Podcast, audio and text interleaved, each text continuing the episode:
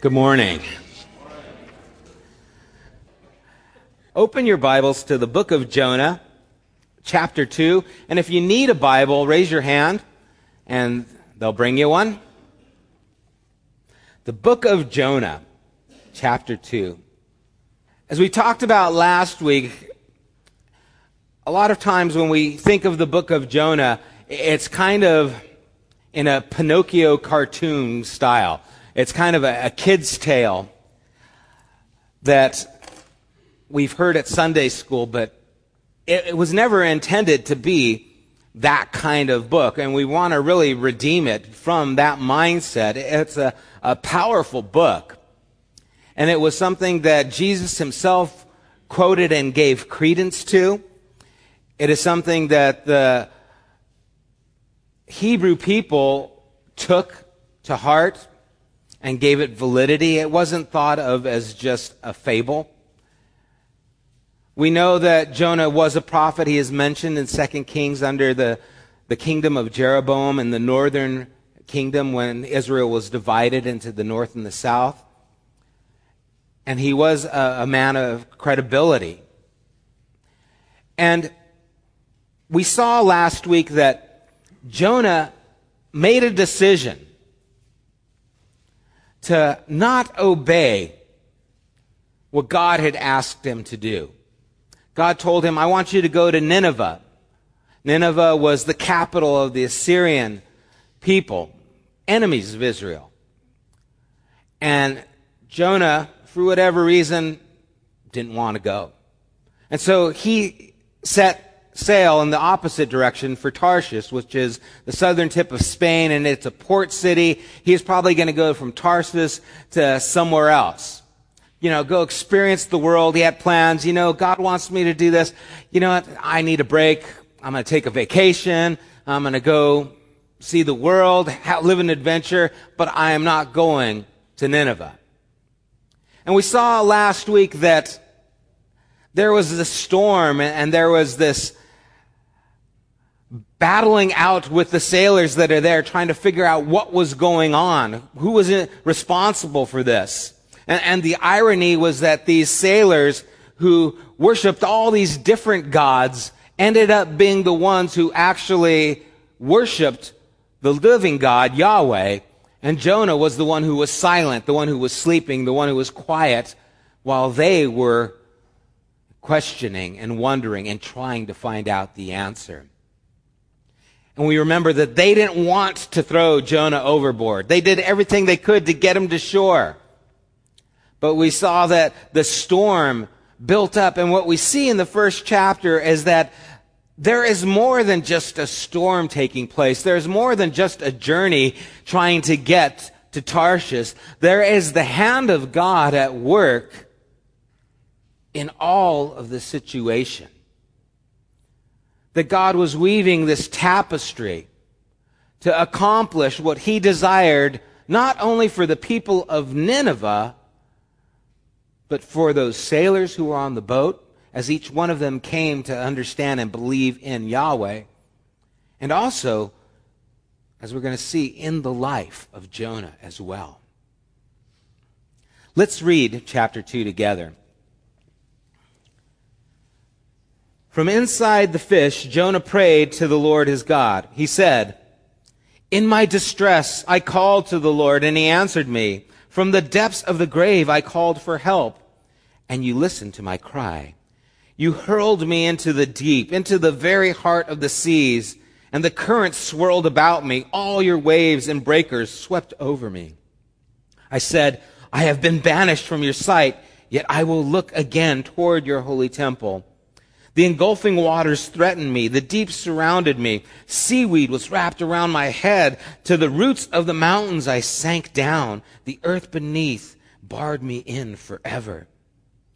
But you brought me life up from the pit. O Lord my God. I remembered you, Lord, and my prayer rose to you, to your holy temple. Those who cling to worthless idols forfeit the grace that could be theirs. But I, with a song of thanksgiving, will sacrifice to you. What I have vowed, I will make good. Salvation comes from the Lord. And the Lord commanded the fish, and it vomited Jonah onto dry land. You know you're in a bad spot when a happy ending is being vomited by a fish onto dry land. When, when that's the highlight of your day, you, you've had a bad day or a bad few days. And, and it's amazing how perspective changes our direction. How we think motivates us to what we will do. We just saw the movie Inception the other day. Man, that was a wild thing. Uh, and the whole idea, I won't, can't give it away, is two and a half hours long of just this puzzle to find, try and figure out. But the thought was, you know, what a person thinks is what the person is going to do. And if you can put that thought, an inception, into someone's thought of what they're going to do, then it will change their focus. But we're the ones who decide that. And the situation, no matter what the situation is, how you think will determine the outcome. For example, say you're dating and, and you go to a restaurant and you're waiting for your girlfriend, boyfriend. And, and 45 minutes after 7 o'clock go by and, and there's, they don't show up. You have to think something. And, and so you think, he stood me up. And you get mad. Or you think, she doesn't like me anymore. She doesn't care. She doesn't want to be with me. And then you get sad. Or maybe you think, he got in an accident and he's injured somewhere. And now your thoughts are worry. You're anxious. Or maybe you think, you know, she's probably working overtime just so she could afford to pay for the dinner and take me to the movie afterwards. And now your thoughts are, are grateful. They're naive, but they're grateful. Or you think he's going out with that girl at the office and you're jealous. Or maybe you've been waiting to get out of this relationship, and now's your chance, and now you're grateful. You see, it's the same scenario, but what you think determines your emotion and the motive from which you're going to drive to and drive at. Jonah is set on going to Tarshish. He's set on taking an R and R, getting out of this prophet thing. I, I'm out of here. I don't want to go to my enemy. I don't want to, to go and tell them what God has to say. I'm going the other way. And whatever's on his mind and how he's thinking, it pushes him in that direction. And God does not change his mind, but God does change his circumstances. And you see, after the waves beat on the boat so it's breaking apart so that they're afraid they're going to die, they finally realize that it's Jonah and Jonah says, cast me overboard. That's the only way it's going to stop. And so they say, God, forgive us, but you know, we've got no choice. And so they throw him overboard and he gets swallowed by a great fish. And now Jonah prays. I recommend that you start before something like that happens. It's good to start praying before you get swallowed by the fish. It's good to start praying before you find yourself in this situation. But you see, now the situation has changed. And now Jonah has to rethink the situation. He has to kind of ask himself, what am I doing? And in the, the belly of this fish, it says, in distress I called to the Lord. It just proves that you can pray anywhere. It doesn't take a, cathedral. It doesn't take a place of worship. It doesn't take a mountaintop. You can pray anywhere. And it's interesting because it says in distress. It seems that that's many times where prayer comes from. It comes from times of distress. You know, a lot of times prayer can be a duty. You know, I should pray more. I don't pray enough. I'll slip one in before dinner, you know, so at least I got one for the day. And it's like the score that you keep, you know, I didn't pray enough. I should pray a little bit more. Oh man, I feel guilty. You know, I didn't pray with my wife again. I, I was supposed to do that and I forgot. And so you have this scorecard and don't smile back there. Uh, and you realize, well, yeah, I didn't pray. I should pray. But when you come to distress, all of a sudden, prayer becomes central.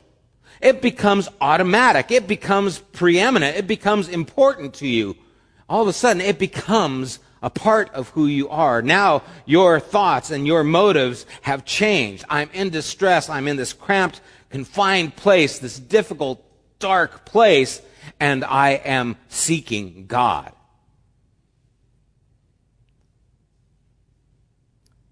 On the way to Tarshish, thinking I was going to take it easy, see the world, I was okay. I was fine. But now in distress, prayer becomes a necessity. It becomes automatic. It becomes like our native tongue.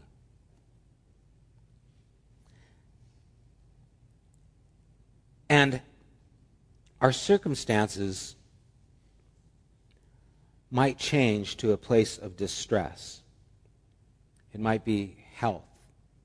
It might be financial. It could be some crisis in our life that, that takes place. It might be a relationship, something that goes on. And, what we want is God on our side. You see, what we really want is God to give us a first class ticket to Tarshish and a, a, room with a view on the beach. We want God to get on our side. We want Him to, to give us what we wanted when we pray and our thoughts are, God, you should help me in my life. We want God to give us everything we want, to make sure everything that we go through is the way we want it to be, to make sure our life is comfortable, secure, free from worry or stress. And you probably bought that book in a Christian bookstore somewhere. I mean, it's the, the way to get God to do what you want to do. Jabez. You know, it's that kind of, you know, get God on your side. God wants you to, to have these things and be in this frame of mind. And, and, you know, we, that's the way we want things to go. But what do you do when the crisis comes? Well, that's when the prayer becomes genuine. That's when the heart becomes aware of your surroundings, not just the discomfort of the crisis, but aware of your surroundings with God, aware, aware of how things really are. I've done a number of funerals. And at funerals, there is a sobriety of thought that is so thick. It is so evident. It weighs heavy on the minds. And depending on who passed and the circumstances, people are seeing and thinking different than they ever do. Reality is so clear. The things that are important, you are so aware of. Our frailty, our humanity is so apparent, and we feel so vulnerable. And you see, that's the way it really is. But it took the crisis, it took the loss to open our eyes to see. And you see, it's a severe mercy that allows us to go through the crisis, that allows us to recognize how things really are. God wants us in a place where we're receptive to His love, where we're aware of his severe mercy. And sometimes we don't like it. He seems too sovereign. He, he seems like he's got his own plan and there's nothing we can do. He doesn't care about us. He's not concerned about us. He's just moving life along and we, we just holding on. It's like we're being towed by a boat on a water ski and there's nothing we can do but hang on for dear life and hope this ride plays out in our favor. But you see, the crisis is there to show his love so that we would cry out to him. We read in Hebrews this last Thursday, chapter 12, verse 7, it says, Endure hardship as discipline. God is treating you as sons. Now, I had this discussion with my wife afterwards. Our idea of discipline is, is not a good one. When you think of discipline, I don't know where your mind goes. It might go to spanking your kid or being spanked by your parent, or it might be, you know, getting reprimanded by someone over you, a, a manager or whatever at work. But the idea of discipline, think of it as a, someone who is working out, someone who is exercising, a basketball player, a football player, a, a football player, soccer, um, someone who disciplines their body, their routine, their exercise, their diet, so that they can further their game, their goal. Think of a musician who disciplines themselves practicing scales over and over again with their voice. They discipline so that they can be better. And, and this is such a powerful thing to understand that if we would endure hardship and see it as discipline, God is making me better. He is trying to open my eyes he is trying to get real with me. And it's in this dark, stinky place that a prayer of thanksgiving and a song of thanksgiving comes out. I read this poem. It's in a, a book called Guerrillas of Grace by Ted Loder. And he writes, How shall I pray? Are tears prayers, Lord? Are screams prayers? Or groans? Or sighs? Or curses? Can trembling hands be lifted to you, or clenched fists, or the cold sweat that trickles down my back, or the cramps that knot my stomach? Will you accept my prayers, Lord? My real prayers? Rooted in the muck and mud and rock of my life, not just the pretty cut flower, gracefully arranged bouquet of words. Will you accept me, Lord, as I really am? Messed up mixture of glory and grime. And you see, what God wants is you. What God wants is the real prayer. What God wants is not a superficial obligation or duty. What God wants is us to be legit to him. How many times do we see prophets saying, I'm not going to talk about you anymore. I'm done. I'm out of here. Just like Jonah. And the prophet says, My heart burned within me if I, I tried to hold back your words. I couldn't do it. You see, he wasn't like, okay, yes, of course, God, yeah, no problem. I always obey. I always understand. He felt emotion. He said, What's going on? I don't get it. Jonah said, I'm out of here. I don't want to go there. And then the crisis, this beautiful prayer and song of thanksgiving comes out. Now, it, it's a curious thing that he would share these things in this place, that he would talk uh, of this personal relationship with God in this place because usually it's in this place that we start accusing God. Why me, God? What's going on? This wasn't supposed to happen to me. I gave my life to you. Is this what you're going to do with it? But you see, it's in this place that Jonah finally says, ah, okay. Verse 3, he says, You hurled me into the deep, into the very heart of the sea. This wasn't an accident. I didn't just fall in. It wasn't the sailors doing that threw me in.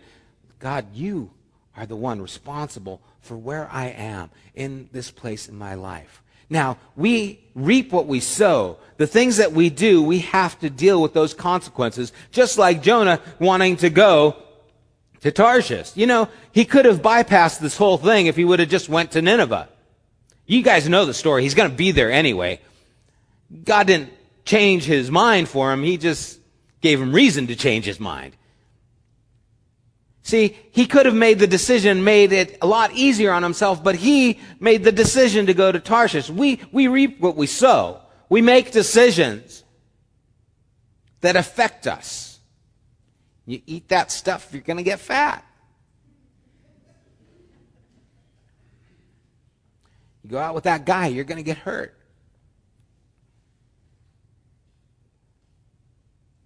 You involve yourself with that, it's going to affect you. We, we make decisions and we will reap what we sow, but if we have surrendered our lives, God still has his hand upon us, even when others do us wrong. Remember what Joseph said when his brothers came to him in Egypt, the brothers who sold him into slavery, who told his father that he was dead, lied, and, and left him for dead. He says, You meant it for evil, but God meant it for good. God's hand was on me, and it was working. And, and so Jonah recognizes that he was hurled into the deep. And it's interesting, at the end of verse 3, it says, All your waves and breakers swept over me. That's actually taken from the Psalm, Psalm 42 7. So he's plagiarizing here. This is, this is Jonah via David. But you know, it's because he knew the song that it was able to come up and out of him. Because he knew those words, he knew that song, he knew those truths. Now he found himself, oh man, that really rings true in my life. And, and maybe you're in that place right now where you understand, even just through the difficulty that Jonah's going through, or maybe it's in James when it says, count it all joy when you fall into different trials, knowing that the testing of your faith brings forth perseverance. And you say, man, I've experienced that. I had four kids. You know, I, I, I, know what it means to persevere. I know what it means to go through and to have to be patient. And I know what it does. And it brings a character in my life that I didn't have before I had kids. And now the scriptures ring true in our own experience. And we say, oh, I remember. I remember what the scripture said. Yes, that's true for me here. And Jonah is in the belly of this beast and he says, your waves crash over me. The breakers swept over me, just like the psalmist said. And then in verse 4, he says, I said, I have banished, been banished from your sight, yet I will look again. I have been banished from your sight, but I will look again. You know, he, he recognizes that there is something worse than his current situation. Now, I don't know what your situation is right now, but I will put all the money I have that Jonah's was worse. Okay? He's in a fish. Been there for three days. Going down. Can you imagine the pressure? Ah, here's the whale's going down. Ah, the stink. The acid's eating up his skin. What did he eat? Don't think about it. He was in a bad situation, but there was something worse. There was something that was worse than being where he was. The thought of God not being there at all. The thought of being banished, separated from God. What if Jonah got what he wanted? What if he ran away from God and God no longer was a part of his life? What if he made it to Tarshish and God said, okay, go your way, I'll have nothing to do with you anymore. And, and Jonah lived his life separated from God. You need to understand the universe doesn't care. The universe doesn't care about Haiti and the people that are devastated there. Nature doesn't care. Nature doesn't have a heart, doesn't have a conscience. It doesn't care if you're doing well or not. It's harsh and it's cold. And to live a life without God is worse than where he was at. And he recognized the desperation of where he was at, the injustice that is there in God's dealing with people is actually a good thing when God wants to bring something about, even though it causes pain. It is better to be in this situation, struggling, where God can at least speak to me than to be away from God and not hear his voice at all. Because if that is the case, then I'm separated from him and the universe doesn't care about me, doesn't care about you. Only God does. Only God does. You see, God is passionate. He's jealous. I mean, he, he's scary, reckless, how it seems to us. I mean, we don't understand his ways. They are past our finding out. And it's difficult at times and it's hard at times, but it is motivated by this severe mercy that wants what is best for us. And just as God is wanting to get Jonah to help the Ninevites and wanting to help the sailors, he is also wanting to help Jonah. And it takes him this place, this condition, to be able to.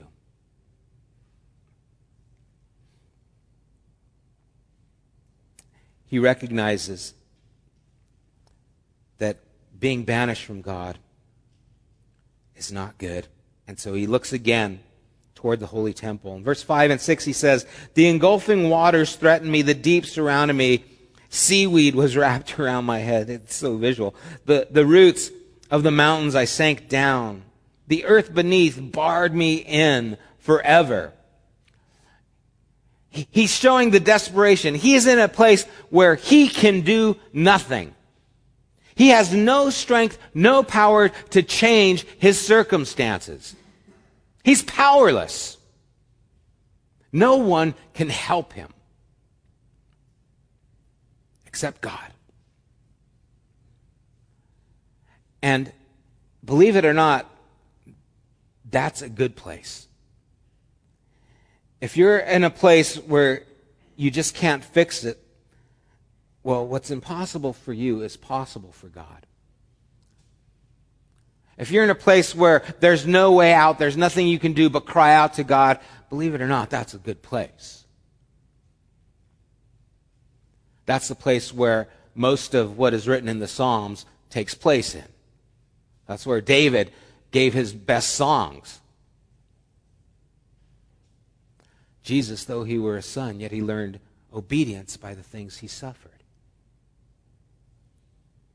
You see, it's that place that produces something within us, something of necessity, something that can last. And God wants to bring us to a place of dependency. He wants to bring us to a place where we say, I've got nowhere else but you. Now, perspective is important here. And how you see and understand and know God affects everything. Because if you think, well, that's mean, God's going to bring me to a place to make me do something, I don't want to serve a God like that. That's not fair. Well, you have to understand what you're asking, what you're thinking. What, what is the alternative? To be banished? To not think of him at all? To not have him involved with your life in any serious way? To, to just play this little uh, religion game where God is convenient for me to, to kind of ease my conscience? I, I can, you know, do what I want, but I, I, can go to God and get things okay and just live a double standard kind of a life and not have a real relationship. You see, I think there is a reason that the scriptures talk so much about relationships, of God being our heavenly father, of God even taking the role of a mother hen, gathering her chicks under her wings Jesus being our brother. This idea of relational understanding is important because we get it. We understand. And I understand the importance of the relationship with my wife and that if I, I don't take her seriously or if I take her for granted, that our relationship is going to be injured. it's going to be hurt and it can be lost if I take it for granted, if I think little of it. It, it, takes effort. It takes me being open. It takes me talking to her. It takes me telling her the things that are going on in my life. And, and us guys aren't always good at those things. And every now and then she has to remind me. And I don't think, why are you reminding me? That's so mean. Just leave me alone. Let me play my video games. Really? Is that what you want? You want to be left alone? No. You see it's the same thing with God. We think, oh, God, why are you making me do this? I can't let you keep on going the way you're going. It is not good for you. And if our perspective is that God deals with us as sons, that we can endure hardship as discipline, then we see a different perspective. And instead of God being mean, God is actually loving. God is actually caring and actually reaching out for us. At the end of verse 6, he says, But you brought my life up from the pit. You see, what I could not do, you could do. He, he comes to this place of personal and constant relationship. And, and you see, we live in a constant state of dependency. We, we never become independent of God. kind of like our kids. We, we, we never stop needing Him. He's always a necessity for our lives. He's the only one who can deliver us today as well as tomorrow as well as the day after. I need to stay genuine. I need to stay open. I need to stay in communication with you. And I love it because he says, Oh Lord, my God. You see, in chapter 1, he would not call upon him as my God. He was running away from him. But now, in the depths of this crisis, you're my God. And not only did you bring me to this place, but you are bringing me out. You are my God. It's personal now. It's a personal relationship. It, closed the distance between him and God. And, and is there a distance that needs to be closed between you and God? Are you distant? Do you feel like he's far away? Are, are, your circumstances such where, man, I'm going through this hardship, I just don't see God here? Well, you see, that was the place that Jonah did see God. And remember your perspective.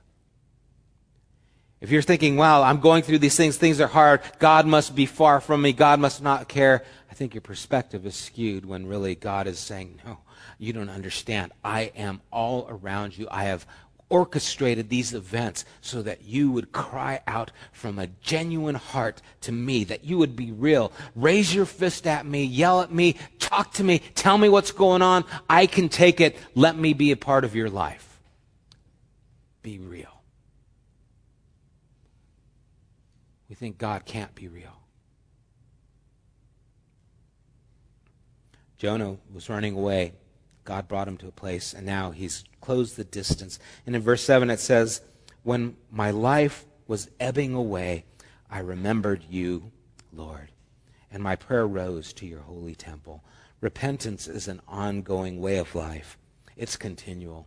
It's not something I did way back once when I said a prayer and received Christ in my life repentance is a necessity for this relationship, just like it is in my marriage.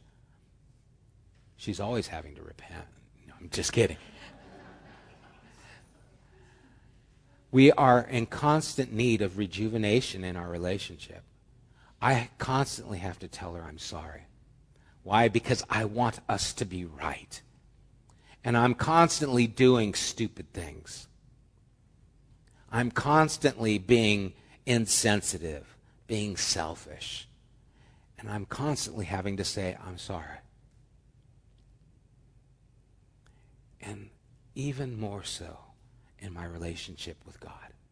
God, I'm so unaware of you so many times. I'm so headed for Tarshish so many times unaware of what your plans are for me, unconcerned, just wanting to do what I want to do for my comfort. I just want what I want, God, I'm sorry.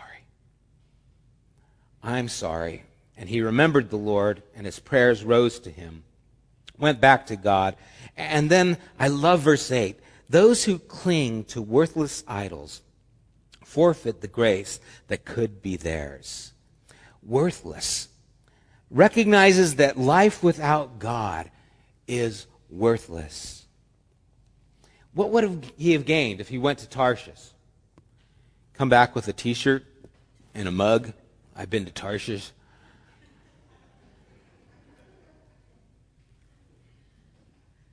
What, what would you gain by running away? It's worthless. You, gain nothing when you run away. Think of Jesus' words What will a man give in exchange for his own soul? How, how do we involve our, thing, our lives with things that are worthless, have no value? And we don't recognize that God does have a life of value. And worthless idols, things that cannot help us, if we live our life in a way that is worthless and meaningless in its purpose, then it says we forfeit the grace that could be ours. We forfeit the grace. We give it up. It means it's there. You, you can have it, but you say, no, I give it up. I'm going to live for what's worthless. And so God's grace that is deep and beautiful beyond our ability to understand, we give it up. We forfeit it. And what a tragedy that would be. And finally, he comes out in verse 9, he says, But with a song of thanksgiving, will sacrifice to you what I have vowed, I will make good. Salvation comes from the Lord. We see that worship here is a response. It's not a duty. It's not a list of things that we have to do. And this is something that we need to recognize because we so make it a duty. We so want to put a list together of what we need to do. You see, it's great to read your Bible because you want to hear from God, but not because you have to do it. Oh, well, what time is it? Oh, I got to read my Bible. What good is that? It's not, it's like if you had a three year old, a four year old kid, and they got up in the morning and they say, Oh, I got to be good today. Okay, I'm not going to spill my milk. I'm not going to do it. I'm not going to pick my nose. I know that freaks moms out. I'm not going to pull on the cat's tail. I'm going to be good today. I'm not going to throw blocks. I'm not going to do anything. And sure enough, you know, it's not two hours into the day and, and something's going on. Knocks over the Cheerios, you know, and they're on the floor. Mom goes, oh, and he goes, oh man, I blew it. Oh man, I blew it. Oh man, I blew it again. you know. And, then the night comes and you go into your child's room and it's like, oh God, you know, I'm sorry that I spilt my Cheerios. Oh man, and I picked my nose five times today. Help me not to pick my nose. And you walk in, and what would you do if you saw your four year old talking like that? You think, what's going It'd be weird, you know? You don't have that relationship. You're four years old. You're supposed to be in this moment. You're supposed to be enjoying the relationship, not listing up what you have to do to please your dad, to please your mom. Oh, if I don't spill cereal, then mom will be happy. Then, uh, then I'll have good favor with him. No, she loves you just because you're her kid. You don't have to do anything. All they want is you. And there's nothing more heartwarming than when your kid comes and just hugs you because they want to. I could live in that moment. I could live there because it's a response. Worship is a response. God, I love you. Not because I have to, not because I'm doing this list of things, just because I love you. And Jonah in the crisis comes to the point where he produces worship. What are we producing in the crisis of our life? Because our perception will either see God as against us or see him as our Father trying to work in us, trying to accomplish something. And what he desires has to be given freely by us. And that's worship. It, it's not a duty. We, we think we're going to please God by doing all these things. Well, I'm going to go serve over here. I'm going to go to Mexico. I'm going to be a missionary. I'm going to read my Bible. I'm going to pray. I'm on my knees, and we think that we're going to catch God's attention. And He's going to go, Oh, look at you, you busy little bee. How good that is. Very good. Pat us on the head. It, and it's all about Him desiring the genuine worship that comes from our lives. The relationship is established. What we need to do respond. If you want to read, you do it because you want to hear from God.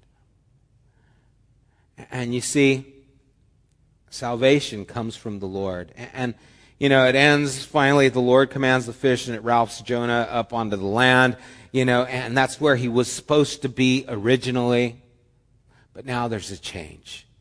From a man who wanted nothing to do with what God wanted came a person who worshiped God. Now, I, I feel so inadequate in bringing this to a close and trying to make this point clear.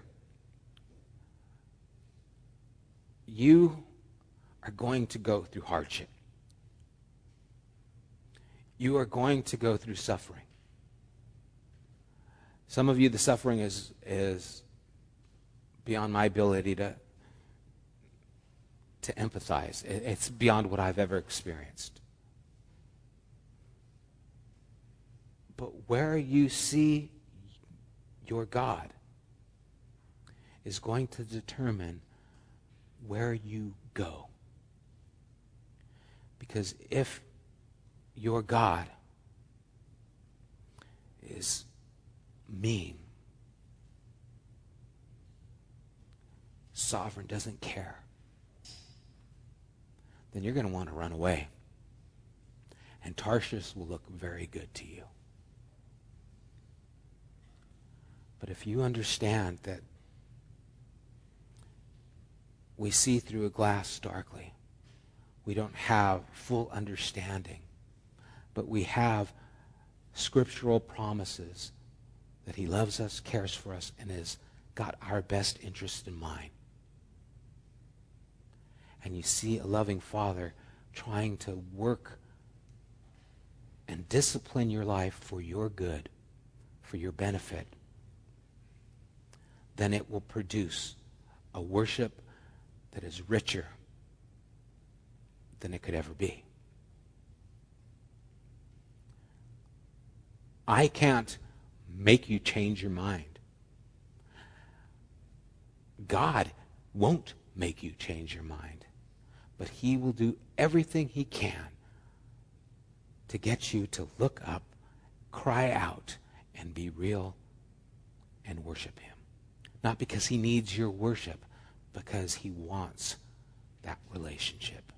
Because he wants your arms around his neck. Because he wants his arms around yours. And you ever try and hold a child that's squirming? Especially to do that back thing. You know where they arch their back thing? They go like flying out of your arms, trying to hold this child, and he's like squirming. It's no fun.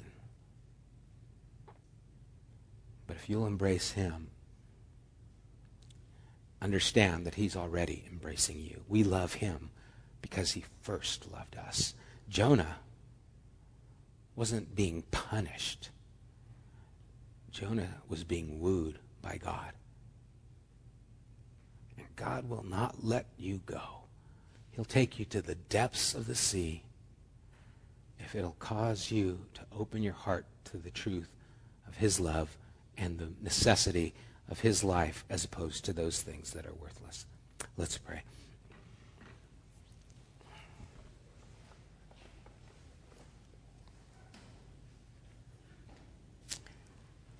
God, so many times I do feel like that child that's just arching my back to get out of your hands, trying to do what I want, resisting what I know you're, you're desiring. And that's a, a deeper relationship with you. God, you're not asking me to read my Bible more, to pray more, to go to church more.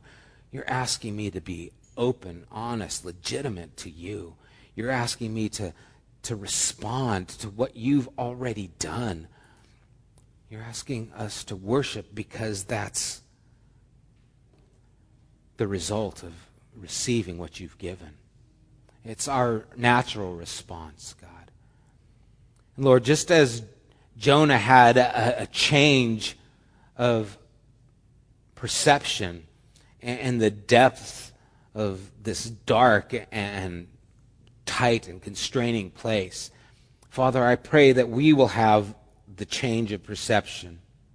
That even though our circumstances are, are cramped and just they stink and they're uncomfortable, that our voice would cry out to you, that we would engage this relationship with you. Lord, that we would see that even in the hardship there is a loving hand working. And God, I don't understand. I, I would never have put this plan together for Jonah to get him to Nineveh. It's beyond my ability. And Lord, only you have all the information. Know what's best. Only you, God, know what the future holds for us. Only you know what we need right now. And God, let us not go after worthless things and lose sight of what really matters and Lord, I pray that we would engage you in this dialogue, in this relationship, that we would speak to you from the depths of our heart, that we would cry out to you, that we would offer you songs, offer you words, devotions. Even if they're not entirely ours, we can pull them from David's. Heck, Jonah did. But Lord, may we give you something that comes from us. May we wrap our arms around you. May we embrace you and hold on, Lord, through the difficulties, through the hardship. May we hold on. Lord, I ask this in Jesus' name. Amen.